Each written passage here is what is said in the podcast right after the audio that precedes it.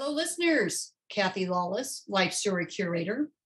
I'm all about capturing and curating career and life stories as a meaningful way to celebrate a milestone moment like a big O birthday, anniversary, retirement, or graduation. And I'm at my best when curating photo books that move your memories from the basement or your phone or your computer to the coffee table, giving you and your family and friends access to these treasured memories for years to come. I also love curating and capturing life and career stories through this podcast series, How Did I Get Here? It's a series of interviews designed for people just starting out in their careers, people in transition, or possibly feeling stuck, and giving them access to the stories of people who have been there, done that, so that they might be inspired with some new ideas, or maybe just comforted knowing they are not alone, that everybody starts somewhere and everybody goes through times of transition and times when they feel stuck. Listeners, I'm very excited today to be interviewing Chris Natzke, who is a life leadership coach and keynote speaker. Welcome, Chris. Hi, Kathy. It's great to be here. And I am so excited to be interviewing Chris today. He and I met about five years ago in a Master Network chapter. And um, anyway, he's got a great, uh, you know, a great service that he provides and what he does for a living, but also I know he's got a great story, and I'm looking forward to diving into that. We're going to pause for a moment to hear from a very happy Life Story Curator client. My name is Eleanor Allen, and I recently finished a project with Kathy about my mother's life story. And the reason I wanted to do her life story was that she's first 91 years old. And second, we've been talking about it for years as a family. I have four brothers and many nieces and nephews. And we had never gotten around to making the book. Then one day I was out with another friend who's a mutual friend of um, of mine and Kathy's, and she showed me the book that Kathy had made about her parents' 50th wedding anniversary. And I thought right then and there, this is the answer. I got to hire Kathy to get this life story finally done for my mother. So I did. And working with Kathy is just a joy and a pleasure. So first, how do you organize somebody's 90 plus years into a story that's succinct, but also very interesting. And Kathy helped guide myself and my niece and one of my brothers. I have four brothers. One of them worked on this project with us intensely into the the uh, storyboarding process and then working into okay these are the chapters of her life we're going to work on which we went by decade and then for each decade of her life, what do we need? We need this many pictures and this many um, vignettes. And then Kathy also brought in this great idea to put in QR codes of recordings. I hadn't even thought of that, but we did several of those. Some are my mother's um, audio recordings. We captured some of those audio files. Some are video recordings of her telling stories of her life that we have in the book, but of course, much more detail when we have the recording. And some QR codes are also documents so we put a link to my father's autobiography that he had written for us before he passed as well, and my grandfather's autobiography that my father had done uh, interviewing my grandfather. So very special, and those come to life as well in the book. So I encourage you, if you have any inclination of documenting someone's life story in your life, definitely go for it. It's worth the work and the the product, in this case, my mother's story, is absolutely wonderful. And she was over the moon with joy. So don't wait, do it. Document the life of your loved ones or whatever special occasion there is, and work with Kathy, and you will have a wonderful experience. Welcome, Chris. Thank you. And uh, let's start with the icebreaker questions. So tell us where you grew up in the world or what part of the country, and mm-hmm. also share where you were in the birth order of your family and how you think both those things, the geography, but also your birth order, help shape you as an individual. Yeah, absolutely. Well, I was born in the Midwest. I was born in a little town in southeast Wisconsin, uh, 30 miles west of Milwaukee, called Oconomowoc, Wisconsin, and um, has a little bit of a um, of a reputation to it in that it's the only city in the nation that has five O's in its name. O C O N O M O W O C. So I've got a little trivia question with where I grew up. Um, and you know, certainly growing up in that environment was there's, I think, a great. It was a great place to grow up. Um, a little town. Uh, it was also the first uh, city in the nation where the Wizard of Oz was screened. How about that? A trivia question, right? But three little lakes surrounding it, about 10,000 people. I always used to joke uh, 10,000 people in 13 taverns. So it had a good Wisconsin ratio. and, uh, you know, growing up in that environment, it was, um, um, a very nice, well knit community. I think it was also instilled in me Midwestern values, whatever that means, of hard work and friendliness toward others. And I think I grew up within that. And, you know, in some ways, I grew up probably as a big fish in a little pond at some point, but it did prepare me for some other exciting points in my life. And in terms of my birth order, I'm the oldest of, of three children.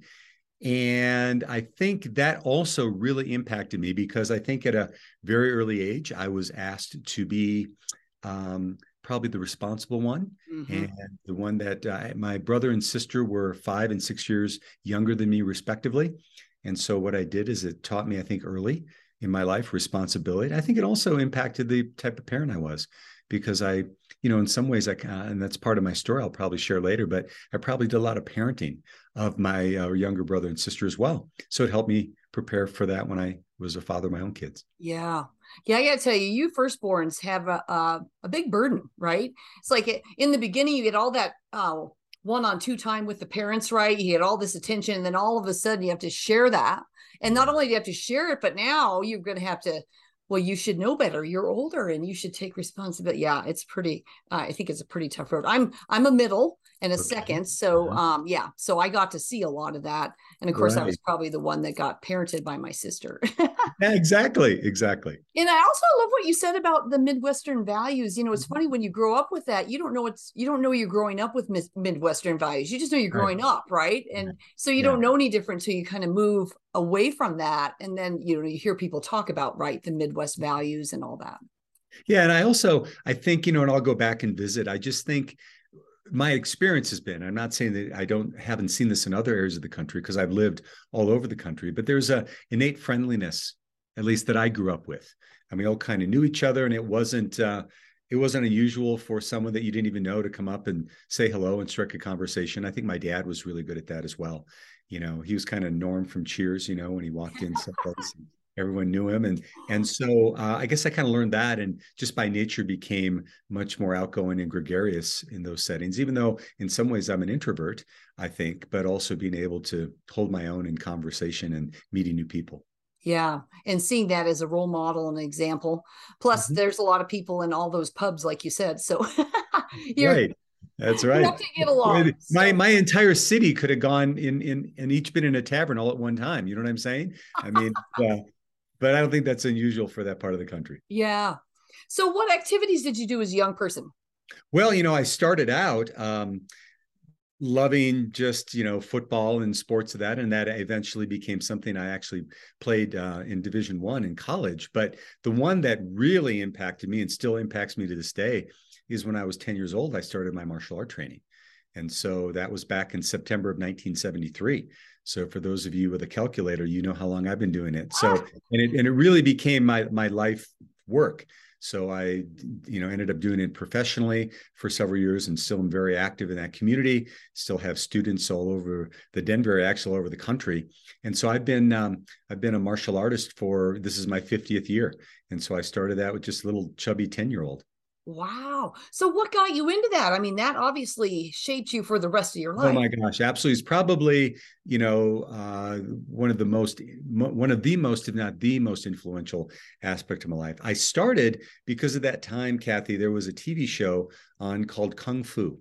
Oh, I remember that. Mm-hmm. Yeah, right. Some of you more seasoned listeners will remember that. Kwai Chang Caine and Grasshopper walking across the American desert. And at this time, people need to understand that martial arts wasn't the way it is today, where you see a school on every corner. It was really quite foreign. And so I, I begged my mom to let me go to my first class because I was just so enamored with it. And as soon as I got there, these guys, I saw them doing these amazingly powerful movements and kicking and punching. And I literally felt like I came home. And um, so that was really the origin story. And I've literally not stopped outside of maybe having to take about three, four months off over the course of four years when I was playing college football and wasn't able to train in martial arts then because of the schedule I had to keep. I've been at it ever since. Yeah. Wow. You know, that is so cool. You saw it, you were drawn to it. Then you go check it out, and then you just have this inner knowing and this Yes. feeling of this is this is where I need to be. And then Yeah, now and- what, what that's led to for your whole life. I mean, that's crazy. That's awesome. Absolutely. And what's so interesting about that is the martial arts in the early to mid 70s was very different than it is today. It was mostly uh, attended by men in their 20s. Okay. Um, nowadays, you may think of martial arts as a kind of a kid's activity. Yeah. Uh, Yeah. Right. Well, that didn't happen until the the Karate Kid mo- movie came out in 1980. That's when all the kids came into the martial arts studios. Uh, but up until then, I was training with adults from 10 years old on. Yeah. So you were kind of the phenom in the beginning. Yeah, yeah, and I was. Uh, I also took my share of lumps, but that's okay. It toughened me up. All right. Awesome. Well, you've already talked about that you're an introvert. Mhm. Um, so I usually ask that question next. yeah, it's whatever that. I th- I'd like to say. I can't remember the name of the term now. I think I'm a pretty good balance between the two. Yeah, I am ambivert. So I can, I'm absolutely fine in public and I can have a great time, but I also enjoy my downtime and being by myself and being contemplative. So um, yeah, I when I've taken the the tests, I always seem to go right in the middle. Um, you know, as a speaker, you have to have that aspect of being able to be comfortable in front of a room Mhm. um, and in front of a, a crowd. But um, but yeah, I also enjoy my time by myself. Yeah, yeah. Yeah. I'm in uh, down the middle on that too, uh, and I uh, always attribute that sort of in as being a middle child.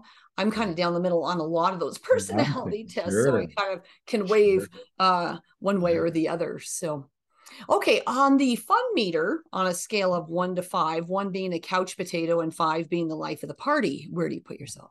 Oh, you know, I'm probably around middle of the road. I mean, I can, I can, I can keep a room going if I need to, and I think part of being a that's part of being a speaker, but also the martial arts. I've been, I've been uh, either assisting or leading martial art classes since I was 14. So being able to be in front of room, be a kind of a ham, I can do that. Probably more so in a martial arts setting than in a social setting. Um, but I'm also very comfortable sitting with one person or a couple people and just spending an evening that way and having you know really good conversation Yeah, yeah, yeah. When you when you know you have to hold the room, you can bring it, right? yeah absolutely. but you also can just be fine again one on one Absolutely. one you know a lot of people during the pandemic uh, clients that i've worked with and friends were like oh my gosh i i just need to get out there i need to be with people et cetera and i was okay i mean i did a lot of connecting with people on zoom right so i maybe i kind of held it that way but um yeah i was all right yeah yeah it's funny my husband always said uh, we're we're built for um being isolated or built for being in quarantine and i'm like well sweetie you you might be built for that but it's funny when you do find that you're in isolation i think that sometimes you do crave the other when you yes had your fill true. of your probably true. introverted Yeah. alone time i'm like okay i'm ready now and he is a introvert and um and yeah he's like i'm built for this i'm Yeah. i'm built for isolation okay so on the risk meter on a Mm-hmm. scale of one to five one being low uh, risk taker five being high risk taker where do you put yourself Well, you know, that's a very interesting question because I think growing up and in the early parts of my life, I would have said I would have been on the lower end of that scale. Um, you know, just try to tell me what I need to do. I'll I'll go with the company line. That happened in my early career coming out of college. But now I look back at my life and I've taken some pretty big risks. I mean, uh, leaving my position in corporate America after 10 years with a great company to pursue my lifelong dream of owning a professional martial arts school. I think that was a pretty big risk, particularly Yeah. since I was the sole breadwinner. I was married at the time and I had two small boys. And then, you know, 17 years after that, when I decided, wow, I, I martial arts will always be part of my life, but I don't want to run a school anymore. I'll run the organization, but I want to move into being a speaker and a life coach. Then I left and changed careers again. So I think that uh, you know, as much as I would say I I am less of a risk taker on some things, I think that when I look objectively at it, I think I have taken some pretty profound risks in my life. yeah absolutely absolutely all right well i love these questions these icebreakers and how they kind of set the stage of kind of who you are as a human right and brings that that Mhm. element of how you grew up who you are today so so let's talk a little bit about what it's like to be a life leadership coach and keynote speaker and then we'll get into how did i get here Yeah, yeah. Well, you know, one of the first things that I've really come to learn, it all came as a result of me going on my own path of personal and professional development. So I think inherent within the martial arts, we're always looking to be on the edge of improvement. We we have a, a principle in martial arts we call CANI. It's an acronym that stands for constant and never-ending improvement. And so I found myself when I made that career move back in 1995 to open up my school that there was a lot of things that came up, a lot of fears that came up. And so I had to be able to work through those. And I also realized that if I was going to be in the position of teaching and leading in that kind of a setting, I need to always be working on myself, not just from a physical standpoint, you know, from a martial artist. I mean, I kind of viewed myself and still do to an extent as a professional athlete in terms of how I presented myself physically. But I also knew I needed to go a little deeper with that. And so I was going on my own journey, my own spiritual and personal development journey of taking a little bit deeper dive and how I could be uh, greater self-expressed, how I could, you know, move through some of the some of the maybe um, wounds that I had in my own life, so that I could be the very best father, husband, uh, leader that I could be. And as I was moving through that journey in my own way, then I started feeling and seeing how it integrated within the way that I was teaching martial arts. And as a result of that, things started to expand. And then one of the ways that I was um, promoting my school was I was speaking. I was going out to man if, if people would fog a mirror i'd speak right? So i was going i was going to a lot of schools middle schools elementary schools high schools. I was going to you know public functions et cetera promoting my school. And i started to realize that i you know I, was pretty good at this and i had people that would confirm that. So then i thought wow what's the you know I've, I've been on this personal and professional development journey and i really do enjoy speaking and um, and also what I was doing doing a lot of coaching to my students within the martial arts world, right? And I was working actually with a coach myself. I was at a point maybe about 12 years into owning my martial arts school and no just feeling I, I wanted to do something different. And he came and he watched me. He observed me at my school interacting with my students. And we met for our next session. He goes, Why don't you look at coaching? He said, You're basically doing that you know, and I see how you interact with people and so on and so forth. So it kind of grew from that. It kind of grew from that. And I don't know if that's the best path, but it's my path. so how do you find your clients now then? Who's an ideal client? Yeah. Well, you know, it, it'll oftentimes I work with small business owners. In fact, tomorrow I'll be doing a onboarding with um, a partnership and who are in financial planning. You know, owning your own business for 17 years, like I have, uh, there are definitely some things that I've learned through that process. So I love working with the entrepreneurial group. I think that there is no greater personal development program on earth than being an entrepreneur. That's just oh, my yeah. opinion, you know, because it you're the only one that uh, has to get through their their stuff. It, it, brings up all the stuff, at least it did for me, that I need to work through to get successful. I couldn't pin the blame on anyone else. I had to take 100% responsibility for what I was creating. And so I love working with them because I, I also find that entrepreneurs have a sense of purpose in what they're doing. They're not just going and punching a clock. They're generally doing the work they're doing because they have a passion for it, which I I totally can relate to and they want to make themselves a better person because they realize that the better person they become the better their business will be as well yeah wow very cool well chris man we've already covered so much territory here uh, I told you this be easy. You just told me I had to talk yeah, about just myself. talk about yourself. You know? So let, us go back to then junior high. So we know you've already been doing martial arts for quite yeah. some time and probably achieving yeah. in that. But did you think at the time, were you thinking, uh, it sounds like you know maybe owning a um, your own um, gym would be a kind of a goal in life. But did you did you really think you wanted to be a coach, or did you think you were going to be a keynote speaker? What did no, you no. want speaking, your career to be? Speaking and coaching, no. In fact, when I was growing up, I had no idea that that was even a career. Right. And, yeah. and in fact, you know, you could think about speaking's been around forever, right? I mean, that's for millennium, but um, but coaching that's a relatively new uh, industry, right? Mm-hmm. But owning a martial arts school, I have to say absolutely yes. In fact, just over my shoulder here, I have my file cabinet, and in that file, in those files, I have a autobiography that I wrote when I was 11 years old. I was in fifth grade, and it was a school assignment. We had to write our biogra- autobiography. And as any 10 or 11 year old would do, you would, you know, okay, when I was one years old, I had my birthday party and I put my birthday cake on my head. And when I was two years old, I did this. And and then when it came to 10 years old, I wrote, um, when I was 10 years old, I started Taekwondo. I am now a blue belt, and one day I want to make it my profession. Ah. So since I was 11 years old, that seed was planted.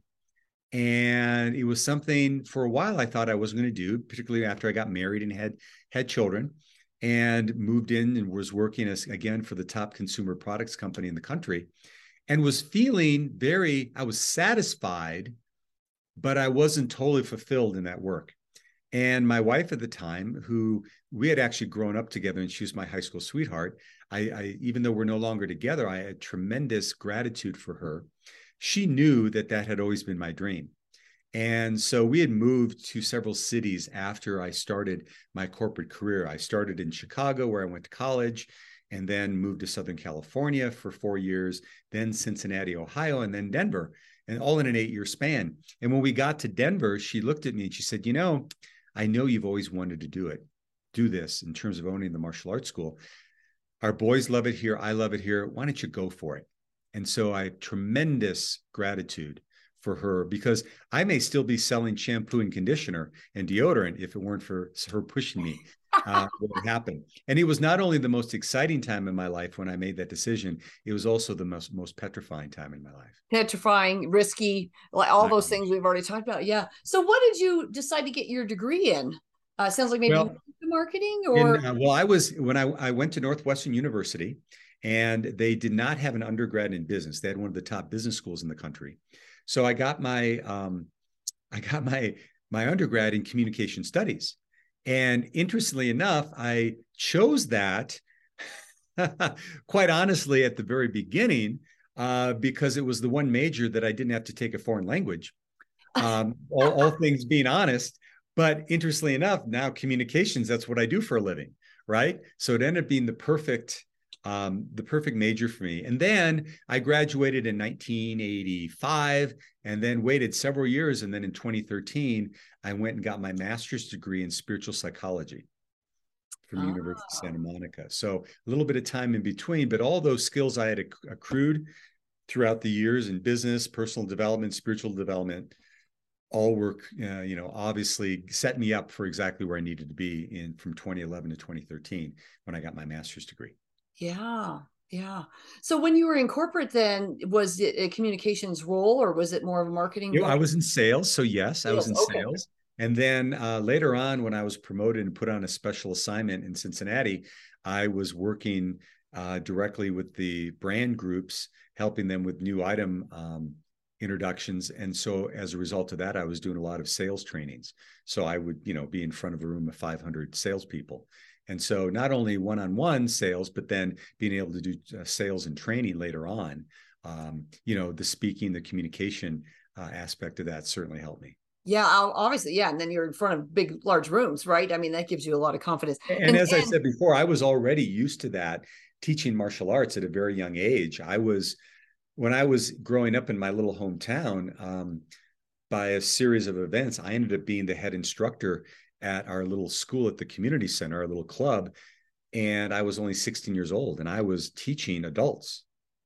Wow. But it was natural to me. And, and because of my ability to communicate effectively, and I think I had a probably going back to the whole idea of being the firstborn, I had an inherent maturity to me. So people thought I was in my 20s, but I was 16 years old running that program. Wow. Yeah. So, you know, commanding, commanding a presence, uh, mm-hmm. a room, and uh, you know leading things. So yeah so then you're in front of 500 of your colleagues talking about you know product and sales and marketing. It's very yeah. natural for you right? it seems to be kind of natural. And you know growing up in that i didn't really understand it. It was just who i felt i was. Yeah. But looking back at it now i feel like man based on what i'm doing today. The other thing that's interesting this is just a little side story. I had told you that several of my students were adults and one of them in particular was a guy who was a art teacher at one of our at our my rival high school, but he was one of my students. And after I left to go to college, I lost track with him. And probably about five years ago, he and I reconnected on Facebook. And he asked me if I remember an article that was written on me in the local newspaper on the front page of the sports section. And I said, Yeah, as a matter of fact, I do. I was literally at that time getting ready to test for my second degree black belt. So I was 16 years old. I still, I mean, now I'm an eighth degree black belt. This is my, I, I was still a first degree black belt at the time. And he said, You know, I still have that article. And would you like me to send it to you? Because it's basically in pristine condition. So I said, Absolutely. So a couple weeks later, I get the article. And I now, Kathy, I hadn't read this since, you know, 30, 40 years, right? Because it was when I was in high school, hadn't even graduated yet. And interestingly enough, when as I'm reading it, the things that I teach today in terms of the benefits of martial arts and life leadership were basically the same thing I was saying when I was 16 years old. Wow. I mean, it, I mean, from a 16 year old perspective, maybe, but it was still the same thing. So that's why the work that I do now as a speaker and as a coach, it's kind of the work I've been doing my whole life and probably wasn't even aware of it. Yeah. And and it's and in a way, it's just who you are. Just who I am. yeah, this is there's no, oh, this is my career and my job, and then I go mm-hmm. home and do this. It's you know, it's all all encompassing. So wow. Fascinating. Well, Chris, I'm curious when when you decided to open your own business then or your own what did you call it a school or a gym or what Yeah, we call it a school. Yeah, we School. call it a school. did you keep the corporate job for a while and then you know start this on the weekend or did you Yeah, yeah. jump off the cliff? Yeah, yes and no. Yes and Oh, so so this is how I originated it. Uh, I started a martial art program at my son's grade school. So I was teaching three nights a week at the grade school, and this started in April of 1995. And I had this dream, as I've already shared, of opening up my own school, but I thought this was a year or two off. And one of the moms of one of the students was a real estate agent, and she said to me, she said, You know, uh, we were in a conversation. I told her that this was my dream. And she said, Well, you know, if you want to get retail space for a school, you probably need to start looking now if you're if you want to have one within a year, year and a half. So this was in April of 1995. I said, Absolutely. I think I agree. We'll start looking. Where my original plan was to wait, right? Well, by July, I had found a place and signed a lease. And by November 1st, I was moving into a commercial space. wow. So, So Talk about warp months, speed, Yeah. right? Warp speed. Now, I my full intention was to keep working with my company for another year or two. And my wife at the time came to me and she said, "Listen, you have your your professional career, you have your school, and you have us. You can only do two of those well. Choose." So I literally opened up the school on uh, November 1st of 95 and uh, left my professional career on, I think it was the 19th or the 20th of that same month. Yeah. So I was like, okay, I'm flying. Now, what worked to my benefit is I brought about 40, 50 students over from the grade school I was teaching at. So I already had enough students to cover my bills, right? Not my expenses. smart. I couldn't Yeah. pay myself yet, but I could cover my expenses. And so, and then, but then within a year, uh, I had over 200 students at that location. And to put that into perspective, the average school in martial arts in 1995 had 80 students in it. And Oh, within, within five years, it grew to 500 students at one location.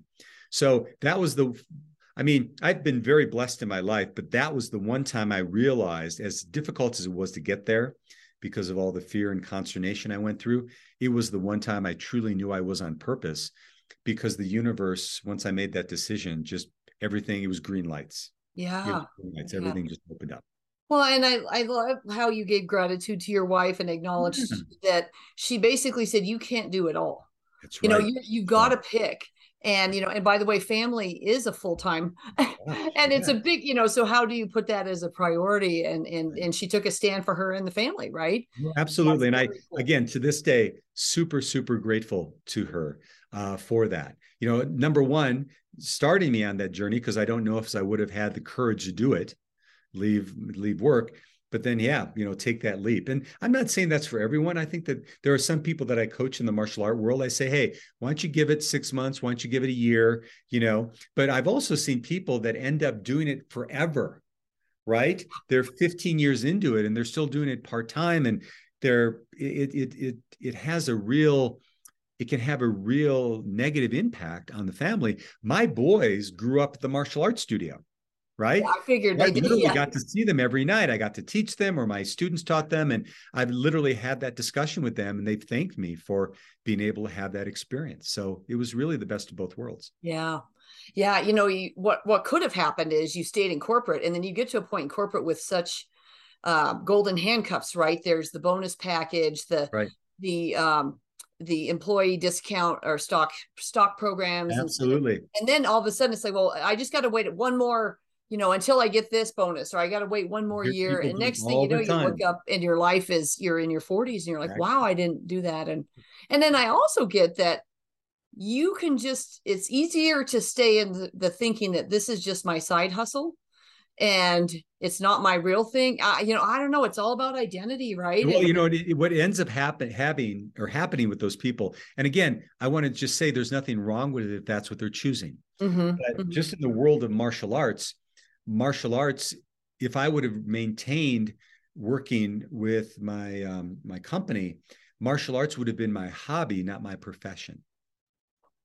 And so that's the distinction when I coach people, particularly people that are looking to move into it, is like if you want to keep it as a hobby, that profession, we need to look at this differently, right? And it's going to take a different level of commitment.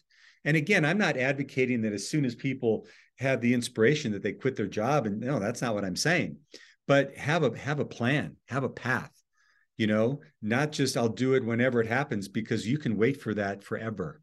yeah You know, you can Yeah. wait for that forever. I always say, you know, have benchmarks. I'm going to do this for a year. This is my plan. And during that year or six months or whatever, two years, I'm going to have certain benchmarks. And when I get to that point, this is where I'm going to be making some personal and professional choices that will serve me in doing what I want to really do.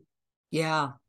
Yeah, that's important to have those benchmarks. I had a friend who owned a business and and there was a lot of struggles and there was well I'm just I'm going to give it to the end of the year. Well, what does that mean? Um what's the ben- well what are you going to decide at the end of the year? You're just you're just kicking the can down the road. What's the benchmark on is it going to look different? Do you need more clients, more revenue?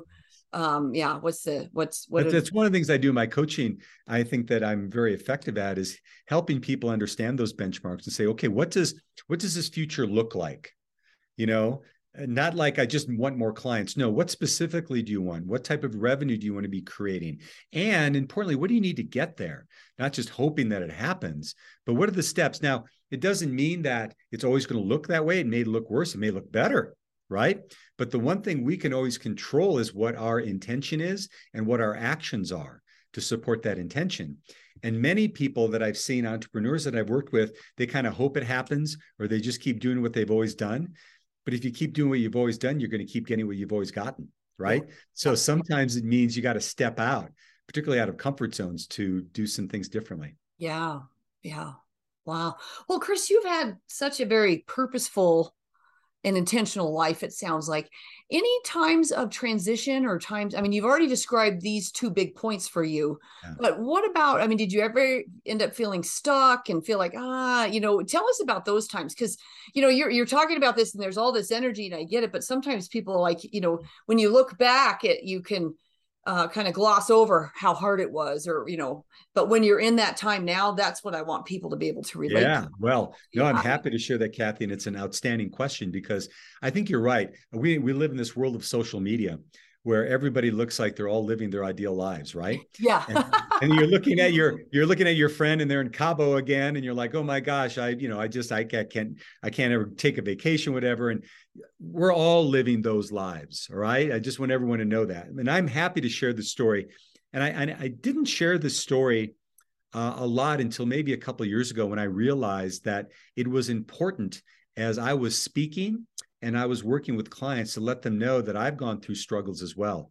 Because what it does is it brings us, it makes us human. And Mhm. it, I mean, my mom, it, it- little brief story. I this is early in my speaking career, and it I wasn't getting as many gigs as I wanted to, and I was calling up. I called her up one day, and I was venting. And God bless her, she listens to me. And so after I got done vomiting all over, she said, "So I have a question for you." I said, "Okay." She goes, um, "You want to be one of those motivational speakers, right?" And I said, "Yes, yes." She goes, "Do you think if you've never gone in through any challenges in your life, anyone's going to want to listen to you?" and right mind blown yes mom because i was always thinking i needed to be in front of a room just telling everyone how perfect everything had gone Mm-hmm. that's not the reality so with that as context let me tell you I, i've already uh, mentioned briefly that i believe being an entrepreneur is the number one personal development program on the planet and for many of us it's not only the most exhilarating time in our life i'll ask audiences they always raise their hand it's not only the most exhilarating time in your life, it's also the most petrifying time in your life. And so, what happened with me is I was, um, when I was made this decision, I had already shared with you how fast it happened. Mm-hmm. And so now all of a sudden I'm at the precipice. I got to get ready to leave. I'm going to be doing this business. And no one at my company outside of one of my best friends knew I was planning on making this move. And I started having panic attacks. Okay. Mm. I um big tough karate guy. I have the head, you know, the room was spinning, my heart was palpitating. I mean, it was, and it would happen at almost any time. And I didn't even know when it was going to happen. And so the closer I was getting ready to leave my position in the corporate world and open up the business, the more intense they started becoming. So one day I was at a company function. We were having a sales team meeting. And um, in the middle of the, of the morning, I started having a panic attack.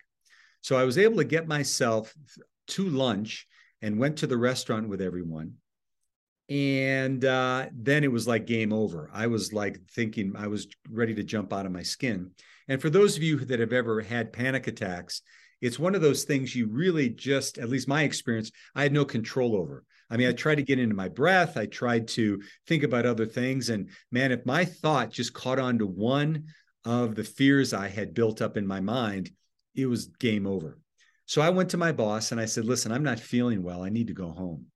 Now, in 10 years of working with that company, I had taken one sick day. So he, he looked at me and he said, okay, man, yeah, go. Right. Yeah. Well, I left that meeting and I'm dating myself a little bit because this was before cell phones. So I drove up, I drove up to remember those old, um, those old telephones in like parking lots where you could Oh yeah. So I It's drive up. booth. It's just a Yeah, right, exactly. phone. Yeah. Yeah, so it's it's a it- it's a gas station parking lot, and I drive up to it, and I call my church, and I want to speak to my minister, and he's not in, but an associate minister is there. So to this day, Kathy, I have no idea how I made that 25 minute drive to Lakewood, right? So I get I get to the the administrative offices of our church, and I see Dr. Marjorie, and just this beautiful woman. She's probably in her 70s. This big big full head of red hair. She's incredibly vivacious, and I absolutely adored her anyway. But I come into her office and uh, I uh, begin to tell her what's going on, and I'm rocking in the chair. You know, I I'm going to start this business. I I'm the only I'm the only breadwinner of the family. I have two small boys, and the next thing I ask her is I say, uh, "Do you mind if I lay down on the floor?" So I continue to do that, and next thing I know, Kathy, I'm in the fetal position. So to this day, I still remember her calmly standing up and walking around me and going to the phone on her desk and calling my wife and saying, Hi, honey, it's Dr. Marjorie. Yes, he's with me. No, he's not doing very well right now. Right. And so she cleaned me up and got me home. To this day, I still don't remember that drive home. Now, I had already been running the martial arts school or the club out of the grade school. So that night we had a belt testing. So all the students are testing for new belts. And I went and did that belt. I officiated the belt testing with not a glitch. But Hmm. after that, I crashed again. Hmm. And so my wife took me to um, uh, to Swedish Hospital to the emergency room, where they uh, put me under observation, had me stay the night. They sedated me, and when I woke up the next morning, the doctor, the emergency room doctor, said if I wouldn't have been such a well conditioned athlete, I most likely would have gone into cardiac arrest. Oh wow. So it was real. At least it was real in my mind. Yeah. was real in my Well, mind. one of the things I was going to ask Chris was, how did you know these were panic attacks and not a physical, uh, uh, you Yeah, know, like it I- I was a heart had- attack? Yeah, and I had gone, it- I had gone to, I believe. I had gone to a doctor before that, and was asking and they, oh it's panic attack. You're just nervous about this move etc but they just get kept getting progressively worse. Yeah more intense. Wow. So i like i said that was a super turning point in my life. I was literally on my back for you know in bed for two weeks afterwards and i got out of it and with a lot of help a lot of counseling which again helped me in terms of the work i'm doing now right? Because mm-hmm. now i understand what it's like when people are going to be making major life changes what can come up because all my stuff was there. I had lived a life where things went pretty smoothly and I was kind of Mr. Ultra successful, never had a glitch. And all of a sudden I'm coming up against this. But I got through it. And what it did is it made me appreciate number one, um, all the support and love I had around me. Number two, it helped me go deeper into my spirituality. And number three, I realized something. I what's so ironic is when we're going through those worst times in our lives, at least my experience, is we get in this tunnel where we think there's no other options. And if this fails, we're we're, we're totally toast. Well, Kathy, I was 33 years old at the time. You know, if that business would have gone belly up, I would have just gotten another job. You know what I mean? Oh, yeah. Oh, yeah. But in my mind, I couldn't see that. But it certainly helped me because it forced me I don't like using the word force, but it or strongly encouraged me to really look at my stuff. Yeah. And I went into counseling. I, I got coaching, and I realized that all this stuff that was happening, it was basically created in my mind. And the beautiful thing about it is, if I could create it in my mind, I could discreate it in my mind. I could think more empowering thoughts. I could, I could, I could take steps that were empowering for me, et cetera. And like I said, once I got through that, I not only appreciated what I had, but I had I created tools, or you know, I I, I took on tools that could help me through that. And now doesn't mean that I never have fear or anxiety, but now I have the tools to go through it. And I think as being an entrepreneur, that's kind of a that's kind of a um, a standard operating procedure. You have to be able to go through those times in order to be successful. Yeah. Wow. Chris, thank you for being so vulnerable and sharing that. That's that's that's a big life event. Uh, I've had a little bit of uh, anxiety um, episodes, panic attacks, things of that nature in, in my life too, and gotten through it in different ways. And um, but you do have to talk about it because then it gets less power over you. Exactly. There's not a stigma about it, and I and why I, I like sharing it too is because I want people to relate and again know this fact that again from the outside we would have thought oh because he was a martial artist he had control of the brain he had all this discipline. He this would have so for you to bring this up is like you know very powerful and very impactful for folks. So thank you for sharing that. And that which then compelled me to then share what i've gone through. I'm, I'm not going to yes. go into any of my detail because we don't have time for that right now. I've shared it in some of the others but it does help. And this is part of why i create this podcast is that as i was in corporate um, up and coming i remember putting people on a pedestal and I mm. always felt others had more or something better, different than I did. I was kind of in that not enough space. Sure. And so, but once you start hearing them, and I, I, remember still getting in the car with the boss at lunch, and she uh, had been listening to Metallica. And so it was blaring. We get in the car and it's wow. And I'm like, wow, I just never thought of her as a a hairband. Metalhead. Yeah, exactly. Yeah, you know, it brings the, you know, she's just a real person and she grew up in Iowa. And I mean, it was just like, wow, Wait, well, you know, the other thing that, and, and I learned this later on in my journey after that incident, and then as I went into my own personal professional development journey and spiritual development journey, is that I had one of my teachers tell me once is that 100% strength comes from 100% vulnerability. Mm. 100% strength comes from 100% vulnerability and and you know i this is a general statement because I think it works in both genders, but I think men have a greater propensity of not wanting to share and trying to take it on all themselves and keep a stiff upper lip and, and, not show any emotion and and don't show any weakness. And what ends up happening is it comes to a point that if you don't deal with that stuff it's going to deal with you right? yeah, that. and that's what I, I'm actually grateful for that time in my life now that I had it at a relatively early time because I see some men go through this in their 40s and 50s and then end up doing some really dramatic things with their life. I, having it at 33, as painful as it was, I don't want to. I don't want to go through that again. But it helped set the course for how I was able to not only live my own life but also lead and coach and train others. Yeah, yeah, wow. Yeah, being grateful for finally getting through it. Yeah. you it, you're like, oh, this is oh my God, it's awful. What is going on? But then when you get through right. it, and then you can look back on, well, I made it through that, and I made it through right. that. And so, well, Chris, oh man, thank you again for your vulnerability. Sure. Uh, I'm sure we could keep talking all afternoon, and um, what is so interesting is there's so much great juice as we get in the middle of this stuff but we do need to start wrapping up so we keep these uh, conversations at a uh, you know a manageable size so uh, with those wrap up questions i've got two okay. Uh, tell us if you would when you look back on your career and your life uh, what do you think has served you best and that could be you know a characteristic a strength a habit a discipline yeah i think um, one of the things that i learned early on again through martial arts but also i learned it in athletics when I played college football. I learned it. I had some great bosses when I worked corporately, is to lead by example. Mm. Right. You know, and and that that can sound like a cliche, right? But vulnerability is part of that. As you said, when your boss was blaring Metallica, you could relate to her. I think that what many leaders don't do is they don't allow themselves to be human. And I'm not saying that you use your relationships with your employees or the people you're leading as your therapy sessions. That's not what I'm saying. I'm saying that we're we're human and when we fail and I think this works in parenting as well is to be able to admit that and then show how we're able to move through that, right? And so I think that then also lent to a ability for me to be relatively empathetic with the people that I leave. I love this way of looking at it. I had one of my coaches share this with me. As a coach and leader myself, we often talk, talk about the idea of holding others accountable, right? Mm. Accountable to their actions and what they say they want to do. And I, I'm all into that. But I also think that sometimes that can seem maybe a little condescending.